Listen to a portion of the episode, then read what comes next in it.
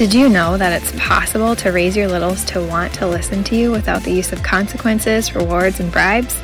Hi, I'm Kaili Zeiher, and this is the Chaos to Connected podcast where we discuss simple yet effective parenting strategies to manage those pesky behaviors we go to bed at night hoping will be gone tomorrow. We're going to stand up to societal norms of disconnection, shaming, and punishments so we can take a deeper look into our child's heart. It's there you'll find connection, and there where you'll find more peace, obedience, respect, and joy. So, what are you waiting for? We know those behaviors aren't going to go away on their own. Let's dive in.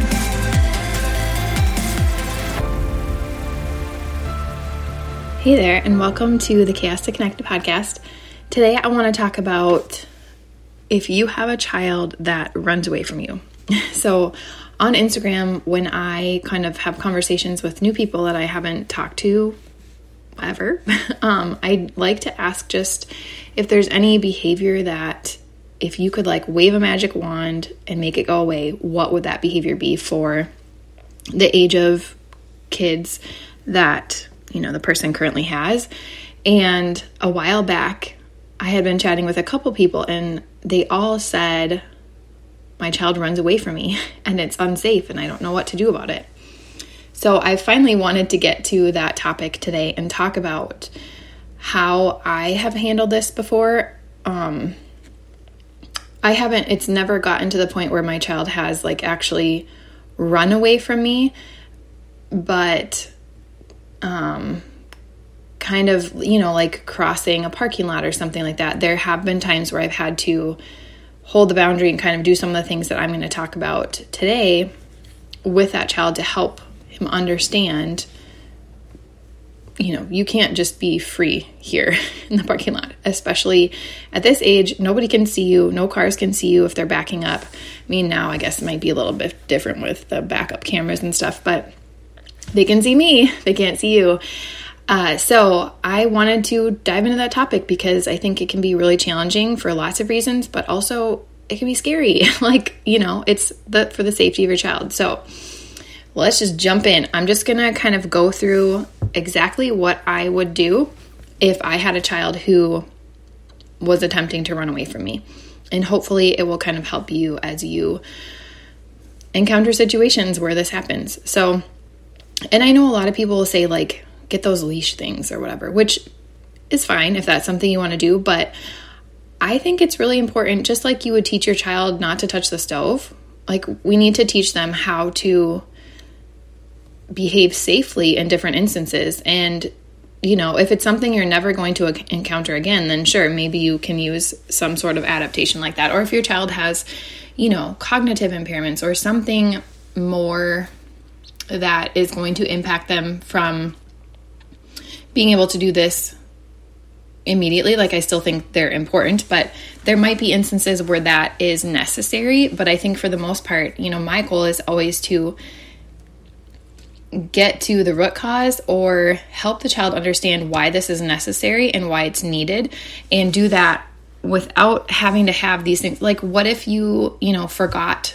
the leash or whatever they call it and then what would you do you know like I want you to be prepared to handle these different situations without having to have other things, like without having to be prepared with physical objects or, um, yeah, just things like that. So, the first thing would be to set the expectations with your child and clearly communicate them. So, I think a lot of times we don't necessarily as adults talk through situations. We don't verbalize certain things. You know for example going to the doctor like what's going to happen there? Or you know kind of step by step things that happen. We just go and sometimes we don't maybe want to talk about what's going to happen because you know your child's going to rea- react to it and you don't necessarily want to deal with that. But I think a lot of the trouble comes when we're not clear about what's going to happen, and then our child has no expectations. They don't know what's going to happen, and that feels scary to them. So, giving them clear expectations of what you are expecting of them in whatever situation it is, and then clearly communicating that, and not just once, but several times. So, for example, if your child runs from you in the parking lot and you know that you are going to go somewhere this afternoon, um, or that afternoon,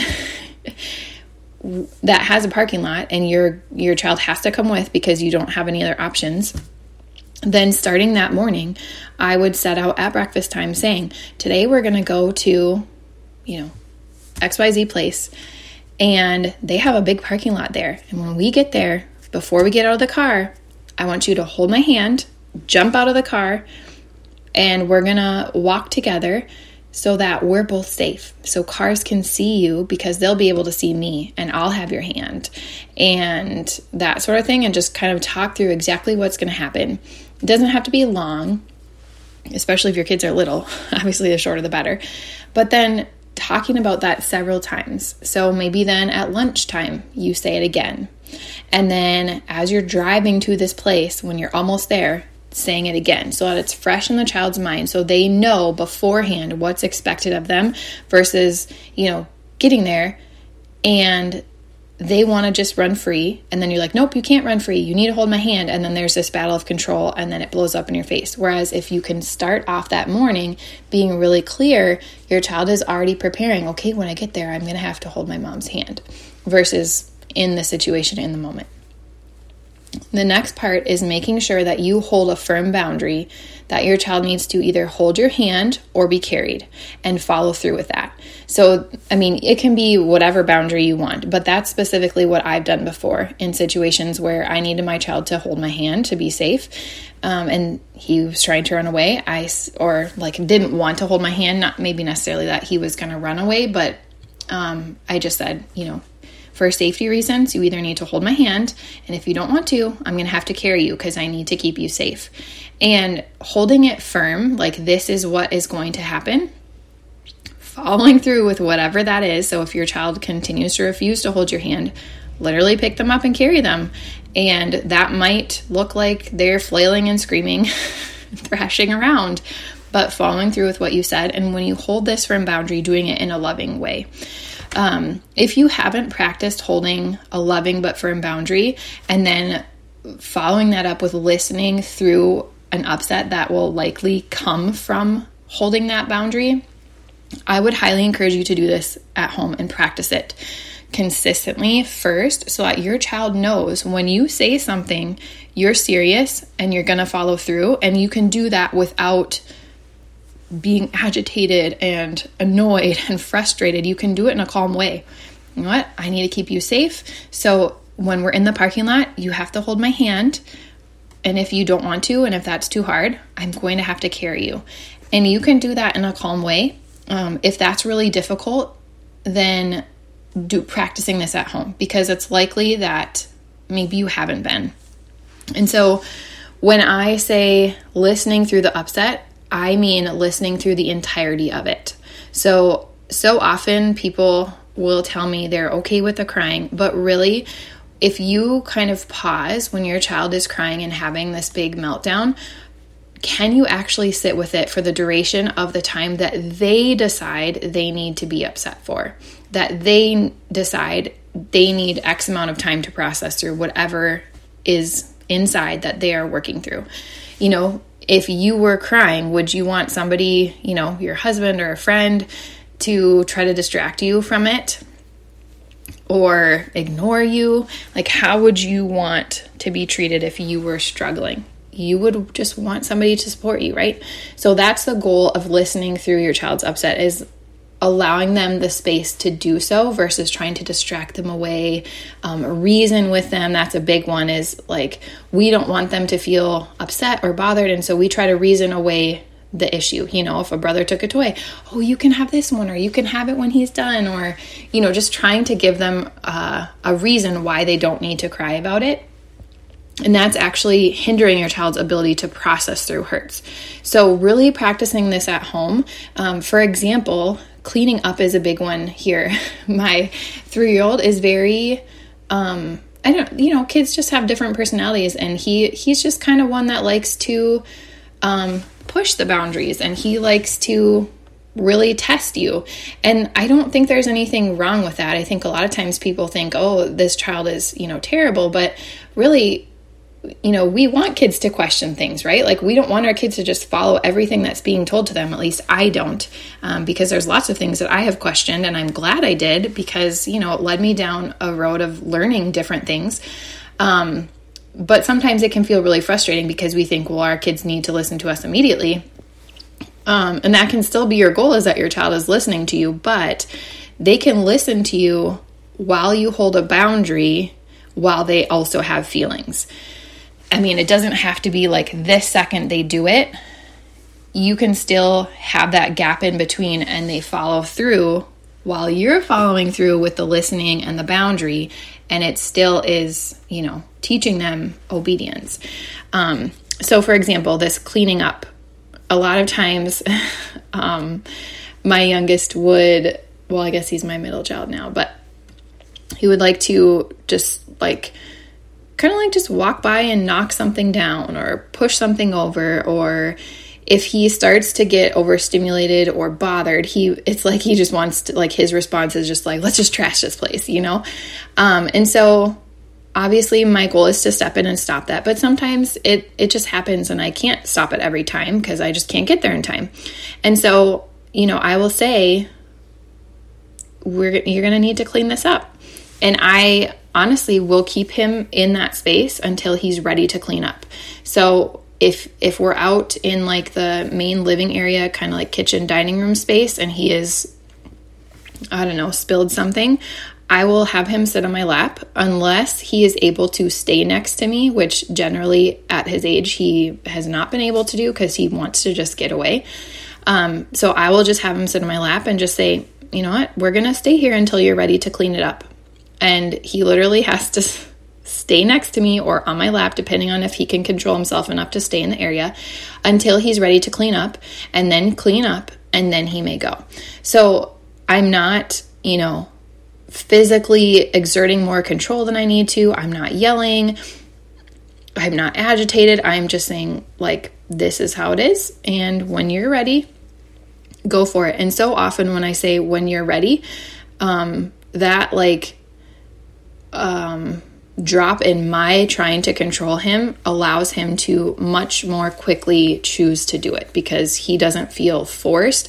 Although I am still requiring him to do it, he's just allowed the opportunity to when he's ready to do it. And in the meantime, he doesn't get to go off and play. He doesn't get to go read a book. He doesn't get to do anything but sit there until he's ready. So, obviously that can look different for you and if if you're wondering how to do something like that, that is something we can, you know, chat about. But I just wanted to give you kind of an example of in the home what that might look like. Because if you're not regular regularly practicing it, your child isn't going to know you mean business and um, even if you're able to hold the boundary, your child is probably going to have lots of big feelings about it. And I know that can be stressful for a lot of people when they're out in public. So, really practicing beforehand can help with that because your child knows, okay, my mom's not going to budge on this. And generally, then they will kind of just give in quicker. I don't know if given's the best word, but comply. Um, and also, if you're setting those expectations. Okay, so outside of the actual time when you're going to be, you know, engaged in the activity where a child usually runs from, I think there are a couple things that you can also be doing to prepare your child for those situations. And these, I say, are outside of those um, those times. Like, for example, if you're going to be walking in a parking lot and that's the time where your child usually runs away, this would not be the time to do these things that I'm about to talk about. These would be for like at home when you have free time, when you're playing, when your child's happy, those sorts of things. So, the first one is to learn about safety reasons beforehand. So, um, you can do this with pretend play if your child is into like the little people toys or Legos or dolls, whatever it is. Pretending, you know, and going through some of these safety things through play because kids learn really well through play. Um, you could also read books about it. You know, if, if it's talking about a parking lot, you could get, you know, a, a safety lesson type kid book. I'm sure there's plenty. Um, but really thinking about where does my child struggle most with safety and how can we talk about it in a way that the child is going to be open to listening and play is always a great option. Books are always a great option, or just sitting and talking about it, um, depending on your child's age and, and personality.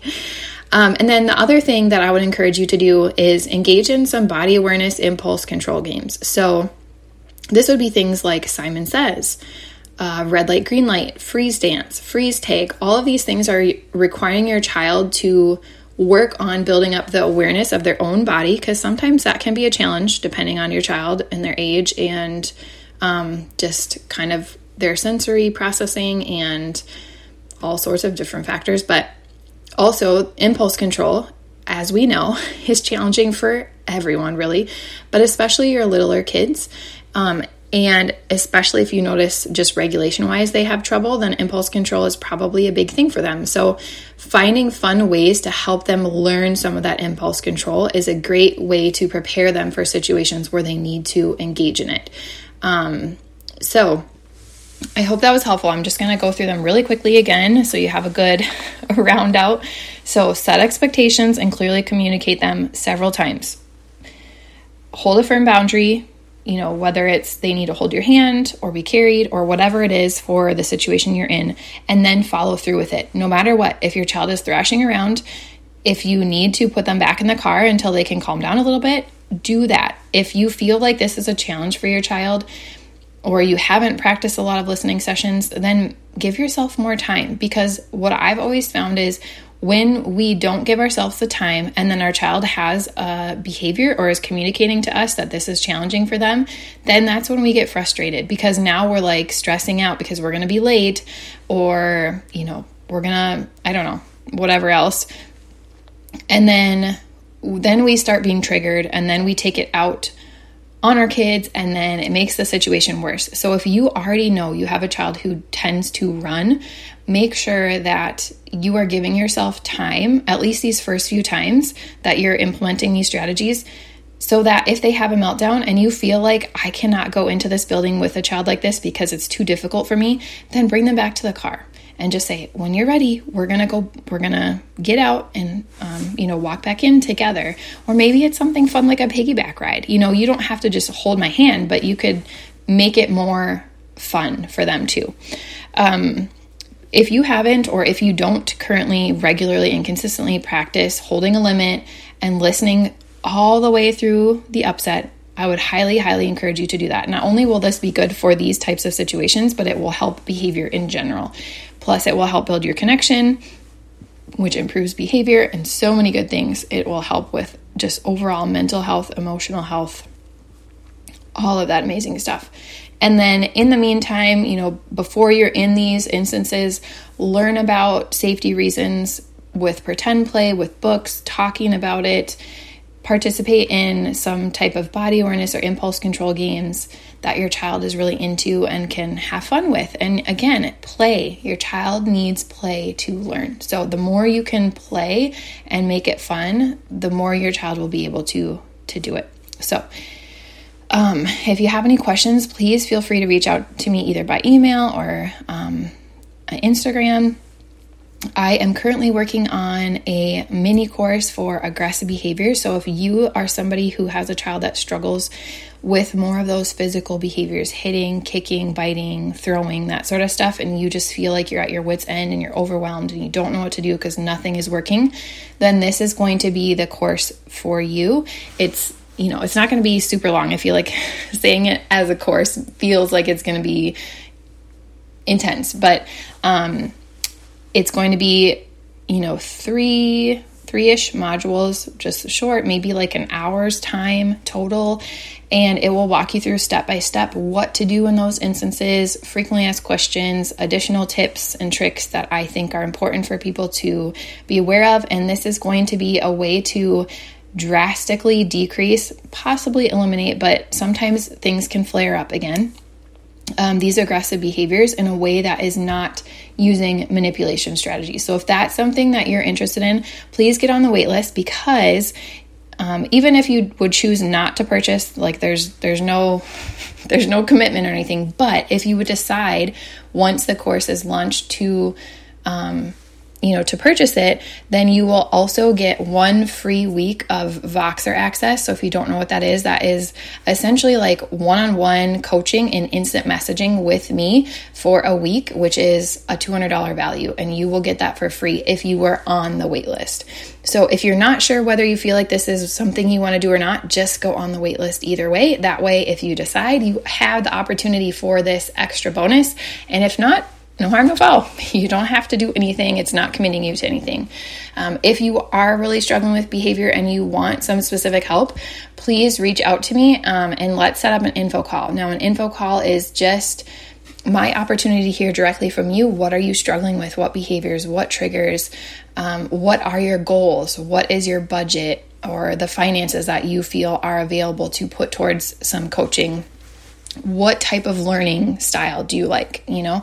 Um, and once i gather all that information from you then i can direct you to a program that might fit you best. And from from that info call then if you want to hear about the program that i think would suit you and your family then we go on another call. I share all of the details every single possible thing about that program how it's run why i do the things i do um, how i support you. And um, payment plans, all that stuff. And from that call, then you have 48 hours to decide if it's something that you want to do or not. So at no point during these two calls do you have to tell me, yes, I want to do this, or no, I don't, or commit.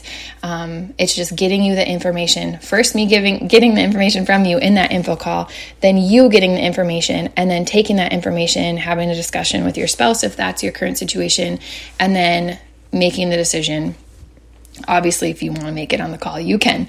Um, but you don't there's no pressure to do that um, because i think it's important to you know make sure it's a good fit. So um, if you feel like that's something that you're interested in wanting to do an info call i will actually put my calendar link in the show notes. So you can just go on there and pick a time that works for you. And if you can't find something please let me know because i do have some flexibility. It's just kind of hard to put different times on there. So I have some selected, and if that doesn't work for you, let me know so we can work it out.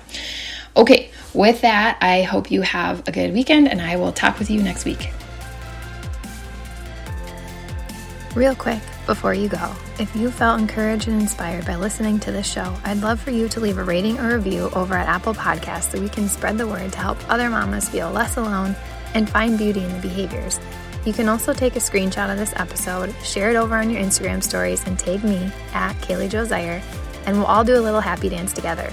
I love nothing more than to cheer you on along this journey. This work is so hard, but don't forget God has not only called you to it, but He has equipped you for it. Now go get connected. I'll see you next week.